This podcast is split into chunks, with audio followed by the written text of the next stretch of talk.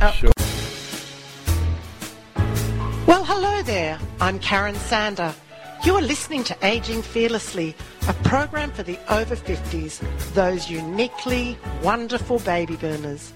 My aim is to educate, motivate, and inspire you to embrace the exciting journey of life for decades to come. So stay tuned to meet a variety of guests who will share their stories and passions to help us gain insight into the ways to live a happier, healthier life.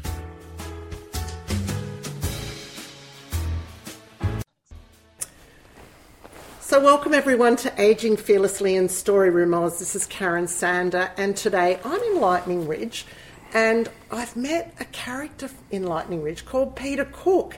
And some of you might know him from the TV series The Outback Opal Hunter. And we bumped into him yesterday, so welcome, Peter. G'day. Peter, tell us about what brought you to Lightning Ridge. Okay, well, I just heard about the town, never been there, and I was on a doing a road trip with my dad 30 plus years ago, and we ended up in Lightning Ridge to have a look. And from the moment I got here, I could tell this is my sort of town. I just fell in love with the place straight away. Where had you been travelling from? Uh, I was living in Mackay in Queensland, and um, my dad came up for a visit. And then he suggested we do a bit of a road trip together, and we went all over Queensland, and then came back down, and ended up just because Lightning Ridge is just not far from the Queensland border. Yeah, it's only about 60 or 70 k's, isn't Yeah, it? yeah. Yeah, I think we're in the border bubble at the moment. They call it. What they may or may not let you in or out. yeah, something like that. Yeah, with this COVID thing. Yeah, for sure. So, how many years have you actually been here now? I've been coming here for over 30 years because the moment, like when I first visited with my dad, I just had to keep coming back. Um, I had my family growing up in Beechworth, and I would get up here every winter for a few weeks and just be a hobby miner. But I've moved here probably 12 years ago and lived here full time and been mining ever since. So, mining, it's um, not everybody's cup of tea. Tell us about mining. Mining, yeah, well, it, it could be uh, what you call a bit of a roller coaster for sure. Yeah, I can Um, imagine. One of my quotes that I, I've been in trouble for is um, you can be broke in the morning and a millionaire in the afternoon. But It's a bit like lotto. it is a bit like Lotto. It's, it's Opal is capricious. You don't find Opal, it finds you, I think. Um, it does what it's like. It doesn't obey any rules like gold or other precious stuff does. It just turns up where it wants to, and you've got to try hard to, to locate some. so, underground, how much of the time are you underground when you're mining? Um, at the moment, we're not mining underground. Uh, we're doing what we call an open cut. That's using big 30 ton excavators and doing it from the top, large amounts of volume. You're allowed to do this type of mining when the underground mining is too dangerous. When it's been too hollowed out, too honeycombed, we're allowed to bring in the big machines and do it with um, with excavators and that sort of thing. And that's what we're doing at the moment. It's paying off, so we'll keep doing that. But in saying that, we have underground claims as well, but you've got to go where the opal is and where it's producing. So, I imagine it's a harder life living underground and working underground than open cut, is it? um, I, I quite enjoy mining underground. We don't live underground here like they do at Coober Pedy. The, the air's too moist. It's a different sort of structure underground, so not many people have underground houses here. But mining, going to work every day underground, no, it, it's fine. It's cooler in the summer and warmer in the winter. It's good. I love it. It has got its dangers, though, hasn't it? What about cave ins? Well, that's where common sense comes in, and you don't get too greedy. If you're going to, if you're on opal and you're taking out huge amounts of dirt, you've got to put props in. You've got to make it safe because it's worth a lot of money, but it's not worth dying for. Yeah, I'm sure. I know that would be a fact. You're not going to die for it. No, Um, but some people are silly and they just get a bit greedy and just keep digging and digging and don't take safety precautions, which includes putting in props and that sort of. What's a typical day or week look like for a miner? Well, for me, I, I, I, I suppose I'm sort of a typical miner, but I like to get down the coffee shop a bit before eight have a, a gentleman's start to the day, cup of coffee, maybe some eggs on toast, and then then off to work we go. You know, we sort of head off a bit after Hi eight. ho, ho, hi Hi ho, ho, hi ho. ho. Let's off to work we go. And today, for instance, was a repair day. We had a, a snapped chain on one of our agitators, which are big concrete mixers that we use to wash down our dirt. So I've been covered in mud and grease for most of the day, but we got it fixed. I thought you put your best clothes on. Oh, poor busted ass miner.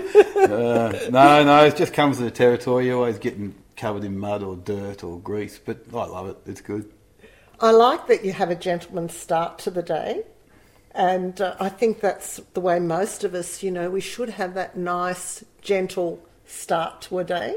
I, I agree. Yeah, I'd hate to just commute in traffic for an hour or something. I'd just let's just go to the coffee shop, see if any buyers are in town, see what's going on, and then, then off we go. Have a sniff around, you Yeah, know what? yeah, well, it, it's important to see what buyers are in town. If you've got Opal, you've got to match your buyers to your Opal. So if you know if Chan's in town or, or some other fellows turned up, we'll probably go and see them first before we go to work. You know, try and sell them some stones. It's all a bit of a psychological game. This selling Opal. And you know who who's who in the zoo. Well, they have their customers' preferences, so they buy for their customers. So after a while, you get to know who wants what sort of material. You know, high end stuff, low end stuff, and that sort of thing. Yeah. Hmm. So you became the outback opal hunter. Yeah, yeah. Well, well, the- That's a that's a tag you've got now. yeah. Well, it's hunters plural. There's a lot of us, and I, I consider myself just another participant in the show.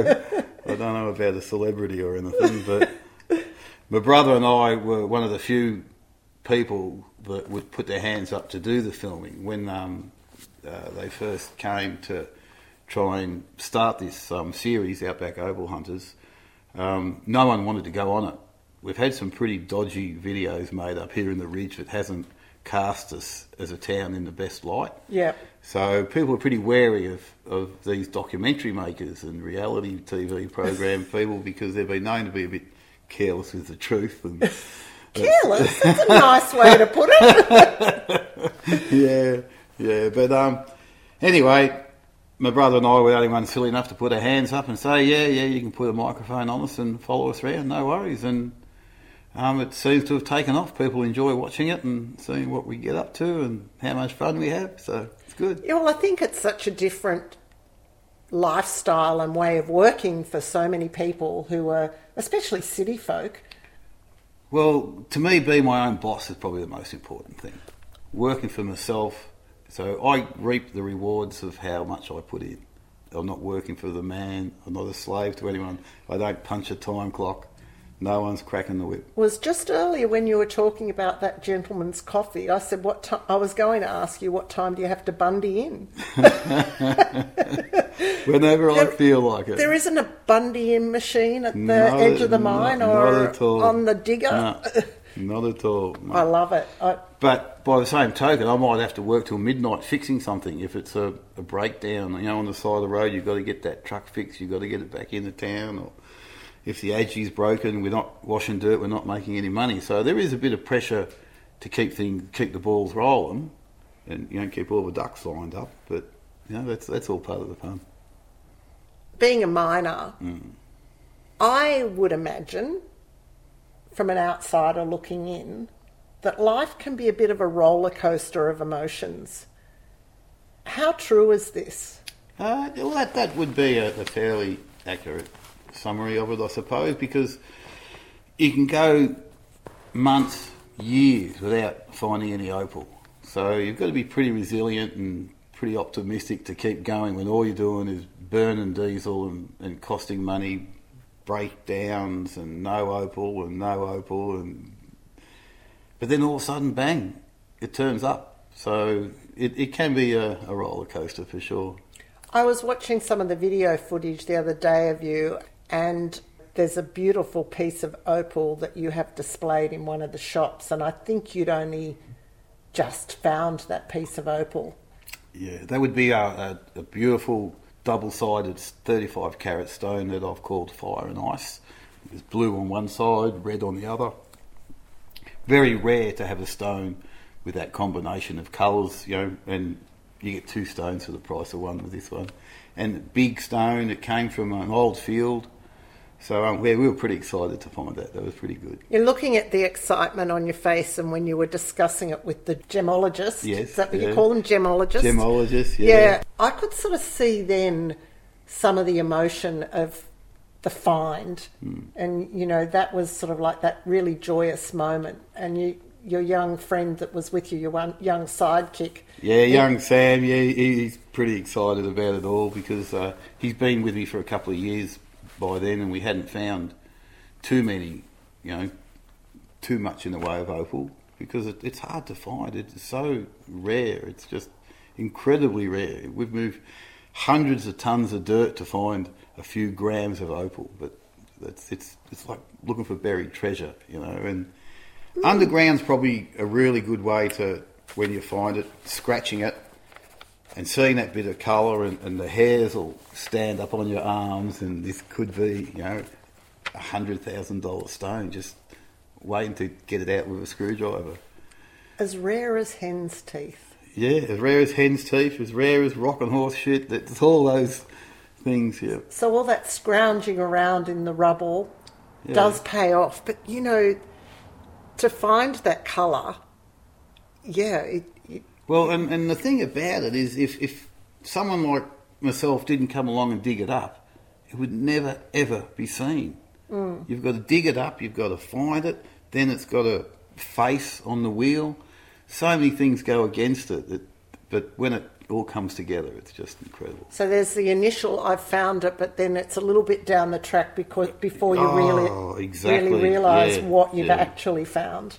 Yeah, it's like you know the room of um, broken dreams when you go into a cutting room. I love you- it, the room of broken dreams.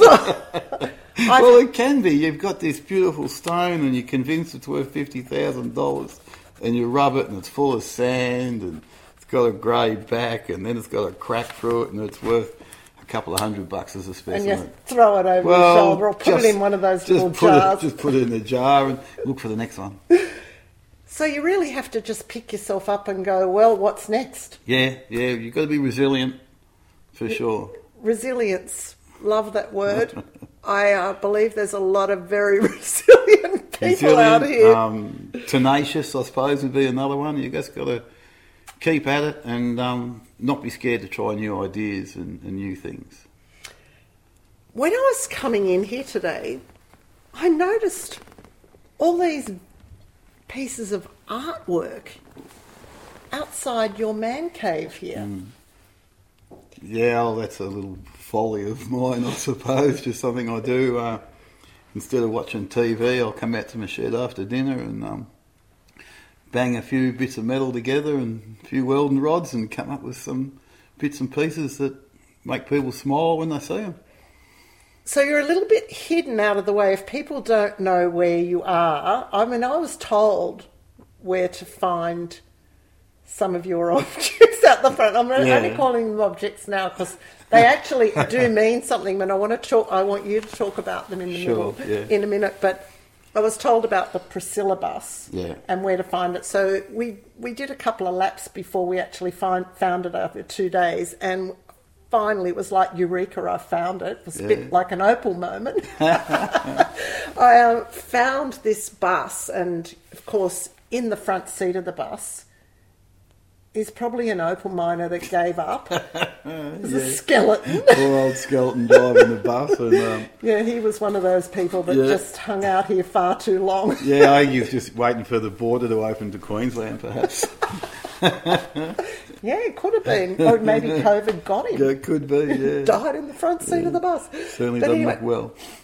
You are obviously very creative. What's going on in your head? oh, too much, I think, sometimes. Um, it might be that, you know, that ADD, HD that some people think they've got. Maybe I've got some of that. I don't know. Now, ADHD that you're talking about, one of my friends in Canada refers to it as adventure deficit dif- disorder. What they think they're missing out on adventures. Yes, that's right. So he's ADD, adventure deficit, Deficit disorder. disorder. No, no, I, I just I've just got an active mind. I think I probably read too many science fiction books when I was a kid, and um, just got a, a very vivid imagination. I think. so tell us about. Well, do you think this creativity? Where do you think it came from? Is there a history? Um, well, I, I can lay claim to fame that my uh, my great uncle was uh, Sir Sidney Nolan. He was a famous out there Australian artist. So maybe I've got some of his genes floating around, perhaps. I think it's more than possible that you've got some of his genes. I wonder if he had ADD. Well, perhaps, perhaps. I've, I've never been clinically diagnosed, but my girlfriend who uh, works with special kids seems to think I've got quite a few of the traits. I suppose, you know, getting up at three in the morning and drawing pictures and writing down my ideas might be part of it. I'm not, I'm not sure. So tell us about some of these artworks um, out the front here in your garden. Yeah, well, there's a, a time machine. I've That's seen a, that. That's a um, very useful device if I just get that flux capacitor working. but when I do, I'll be able to take it out to the, one of the opal fields called the Coocoran and um, I'll peg a few claims that I know are good. Yeah, And I'll go back and peg them in 1970 yeah. and they'll be mine now. And and how much do you expect to make out of those mines? Oh, multi-millions. Multi-millions. Multi-millions. And, uh, we just want to get this time machine working. James Packer, eat your heart out. Multi millions coming. for sure. Oh, back in the day, in the 80s and 90s, this town was booming. There was so much money in this town. It was just incredible. And I sort of got there on the tail end of it. But it was just, just an amazing little town. I've never seen a place like it.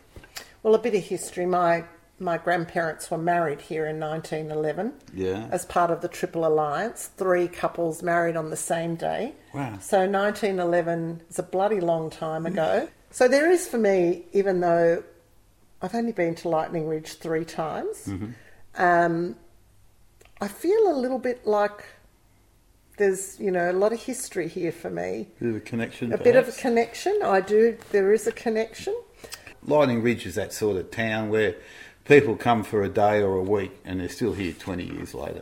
It just happens quite often. Yeah, I can imagine it does have that grasp over you. I mean, today we went out to the Grawin and we just had an absolute ball out there talking to a couple of locals, and uh, it's really so interesting. They were doing a bit of mouse catching at the time, and you know, not for ratters, but for those four legged ones that are running around at the moment. So, what about some of these other pieces that you've created? Um, well, there's a, uh, a man-sized mousetrap. Why? Well, we have a problem up here. The people that go down our claims at night time or when we're not there, we call them ratters. So I'll build a giant rat trap.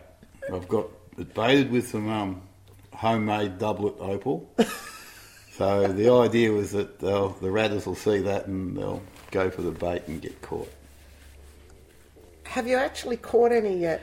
Well, through the COVID thing, I was using a toilet roll as bait, and I got a couple of tourists with that. Oh, that toilet roll. They were. It was worth honestly- more than worth more than gold, worth more than opal. I know. For a yeah, while, I there. know. Especially if you were in Ridiculous. Sydney, they were beating each other up at the toilet roll aisle. Just crazy. Oh my god. Um, the blue construction out the front, the Yeah, thinker. the blue thinker, yeah, Rodin's uh, thinker. Well, that's sort of a a mixture of um, iRobot, Isaac Asimov.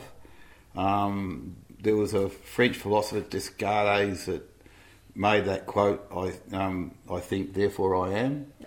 So it's just a mixture of those three sort of influences that came up with this crazy looking robot critter sitting out there with his chin on his hand. Well, Colin sat next to it yesterday and tried to get in the same position, but his joints are a bit stiff. And it's a ridiculous pose. When you study it, no Yeah, one I would know. sit like that because you've got this elbow over here. the- and the other one- I know. But it's a classic, classic statue. So I decided to do my um, my version of it. And I, I want to ask you about one other piece. You explained to me about the piece from the Chinese. Oh, the, my uh, Chinese seismic detector. Yes. Can you explain? Well, it's my version of a scientific instrument that was made in China a couple of thousand years ago, and they very cleverly had a pendulum down in a hole, and through a series of mechanisms and gears, a marble would drop out of a dragon that was point, pointed to one of the points of the compass where an earthquake may have occurred 3,000 miles away. But this instrument was so sensitive, it could tell which direction the earthquake came from. So then the emperor would know that there's been a, you know, a major earthquake in the Hungnong province, so he could either send some help or send an army to invade, get them while they're down. And And, this- he would know this before any horse messenger or anyone could get the news to him. And this is actually the truth, isn't it? That that was actually. Does it sound like I'm talking?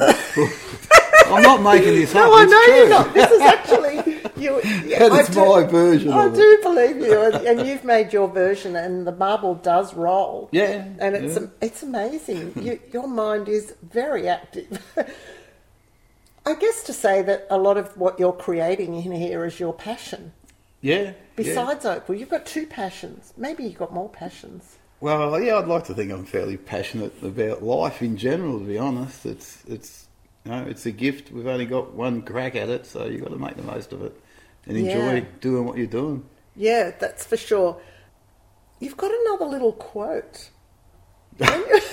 I've got I've got a few quotes that I get myself into trouble with. Oh, I love quotes that are troublemakers. And one was, uh, yeah, I used it on the show, and that was, I think, um, being on Opal, it's the best feeling you can have with your clothes on. Oh, I love it. Uh. I think you um, you said that when you were speaking to Vicky, the gemologist, and uh, being on Opal. oh dear, I, I just really love it. When I've been driving around Lightning Ridge, and, and this is not. I'm try, I'm not being negative, but there looks like there's a lot of junk. That's not junk, it's treasure. It's treasure. It's treasure. That's all just waiting to be turned into a piece of art when I get time. so, other people's junk is your treasure. Absolutely, yeah, for sure. I'd like you to tell me more about your treasures. The treasures. yeah. Not your opal treasures. Well, I've got uh, quite a few projects on the go, and um, I've been trying to think of a way that I could turn it to a profit. and you know. monetize. Well, you know, it's all well and good that tourists come past and take some photos and they enjoy it, and that's great. But I- I've come up with this idea that I'm going to put them all together on a block of land and inside a shed and turn it into a mini golf course. so so the, the punters can come in, they can look at all the weird stuff, but have a round of golf and entertain themselves at the same time. I think it's brilliant. You you were only saying yesterday that you found some more treasures, which I'd call junk. But tell me about the treasures you found. Oh well, that, that that's um, it's a pallet of a, probably two dozen old shovels. They've been well worn. They've, they've had their Rusty. useful lives. They're rusty shovels. But at the market the other day, the bloke had a heap of junk, and amongst that junk was a jar of Treasure. old junk treasure of hooks, uh, lifting hooks for, for chains and that sort of thing. So I could put those hooks with those shovels, a bit of reo and a bit of welding, and they'll be like some mad looking shovel back hook billed chickens or something. I look. I think you could. I've got another way you could make a lot of money. Mm, How's that? Do you think? You could clean up Lightning Ridge. you could have a clean up project. Bring it to Peters. Oh wow! I, I get a few deliveries now, and I don't know what my girlfriend would say about that enough. She just shudders Does she? when the truck comes in because I've got a you know a 15 ton truck with a crane on it, so I can bring home big stuff. Biggest thing you've ever brought home? Oh gosh, the biggest thing I've brought home, um, oh, bulldozers. Um, yeah, yeah, probably a large bulldozer was one thing, and I'm going to make that into a half-track motorcycle one day. um, Yeah, there's lots of just stuff. Yeah, it's hard to sort of pick it all out, but you know. Now, I haven't seen many really good lawns here in Lightning Ridge, but you actually have a lawnmower. Yes, I have a lawnmower. That's that's ones where the old push mowers you might recall back in the day before. I they- do remember them. and uh, I've connected that to a push bike. so I just call it a ride-on lawnmower. and, and I made that so my girlfriend could pick, get a bit of pocket money on the way to work, doing some nature strips on the way to work. Yeah, Uh, it's a unique piece. I, I'm actually going to take a photo of it. very as I leave eco-friendly. today. It yeah, is, yeah. You get It fit while you're mowing the lawn. Doesn't leave a footprint. It doesn't. No, it's beautiful. Churns up a few stones. Could it maybe even bring up a rare opal? Well, you never know. You never know. um, have you got a favourite piece of your creations? Um, probably the the latest one that I've done is um, a Egyptian deity called Khnum, and he's the god of creation. I've got him sitting on top of a two metre high pyramid, swinging a golden mace around, and it's it's pretty mad looking thing.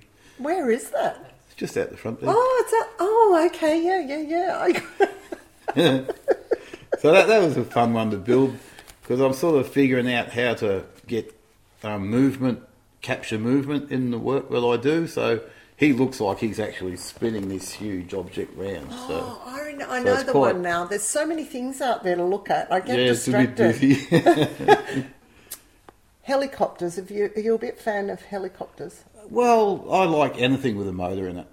I'm a bit of a, a rev head car nut, motorcycle nut. So yeah, I've got a triplane there that I made out of a couple of 44 gallon drums and a side valve Ford V8. That's the Red Baron. it's got a Black and Decker Gatling gun. It's got a scale model of the little boy Hiroshima bomb that was dropped on on Hiroshima. it's got a mustard gas sprayer for good effect. And what about you? Do have a helicopter out there, don't you? Yeah, yeah, the helicopter, it, that's half a Volkswagen Beetle connected to a, an old um, Deutz diesel air cooled truck motor. And it, it just spins around in the breeze. Well, I know that Dick Smith was up here late um, just recently. You didn't steal anything off his helicopter, did you, to add to yours? No, no, he came in, a, in a, like an eight seater Cherokee of some description. Um, Dick, yeah, he was good. He came and hung out for an hour or so. He's a pretty cool dude. yeah, he left his signature on your car. He certainly did. I'm going to take a photo of that and send it to him and say, really? Yeah, I'll, I'll send him the bill to get it cut and polished. What are three words that would describe you? Three words to describe me. Um, well, I'd like to think I was creative, unconventional, and I've been called a vortex. A vortex. A vortex, yeah. A bit of chaotic energy going on there. What gets you up in the morning? Uh, Coffee? Just, no, no. One, one coffee is all I, all I have a day. That's that's that's nice, but I, I don't freak out if I don't get it. Um, just another day, another adventure. This opal mining cave, you never know what's going to break down next or, or what's going to happen. So yeah, it, it's it's good, and I've got a lot of projects on the go. This. I'm going to build a mini golf course. I've got a car wash I'm in the process of doing. I'm in, putting in a swimming pool. I'm renovating a house. I've got lots and lots of stuff going on. You are very, very busy. Advice on life. Advice on life. Yeah, okay. Well, I think the most important thing is to, to live it, enjoy it, enjoy your life.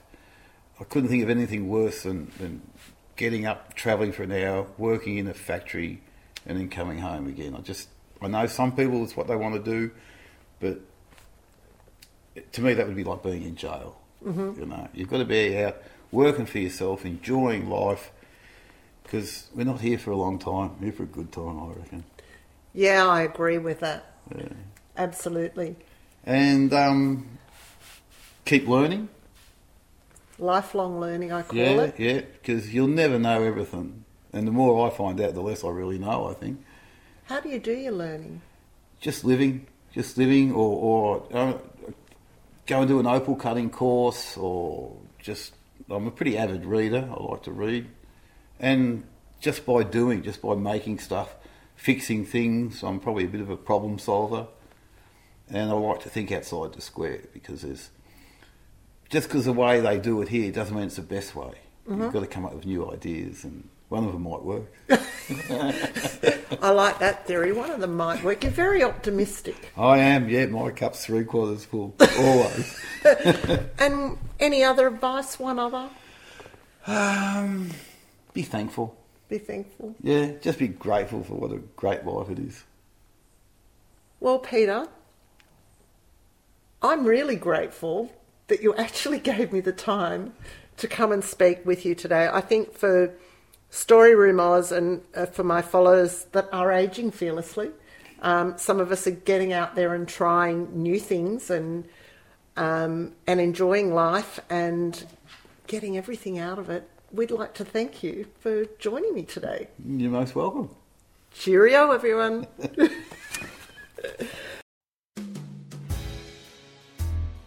so, this is it for today's program. It's time to say cheerio to the wonderful Northern Beaches community. Join me next week for another episode of Aging Fearlessly. And now for a song written by Nick Howard, especially for the listeners. This is Karen Sander. Have a fantastic week. And remember, aging is inevitable and growing old is a choice. The sun is shining bright There's a sparkle in your eye. It's not all nine to five, it's a wonderful life. Let's go and climb mountains high, swim across oceans